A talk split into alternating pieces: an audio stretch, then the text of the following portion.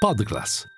I podcast di classe editori. Giornata di acquisti per le principali borse europee, con Milano che è la migliore, guadagna l'1,17%. Ci sono alcuni titoli che spiccano, a partire da Stellantis, eh, titolo migliore, archiviato il 2023 con dei numeri da record, ha proposto una distribuzione di cedola di eh, 1,55 euro per azione, significa un aumento del 16% su base annua.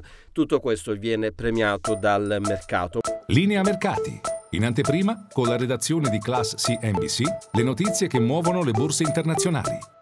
Molto bene anche il titolo Prismian dopo la firma di tre commesse da circa 5 miliardi di euro con uno dei principali eh, gestori di sistemi di trasmissione a livello europeo Prisman è il secondo più acquistato.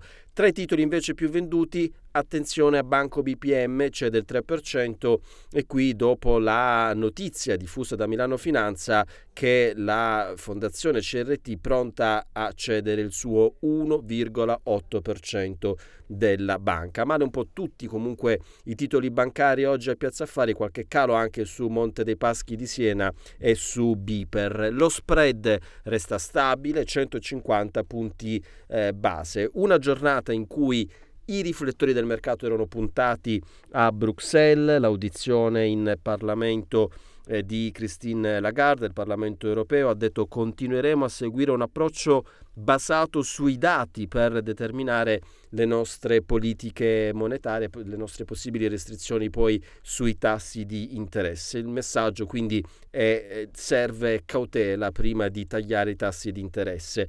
Chiudiamo con eh, le nuove stime della Commissione europea Sull'Italia eh, in particolare le stime PIL vengono tagliate, 0,7% sarà la crescita per il 2024, le previsioni d'inverno della Commissione europea eh, lasciano però spazio non soltanto all'Italia ma un po' tutti i paesi ad una ripartenza nella seconda parte dell'anno.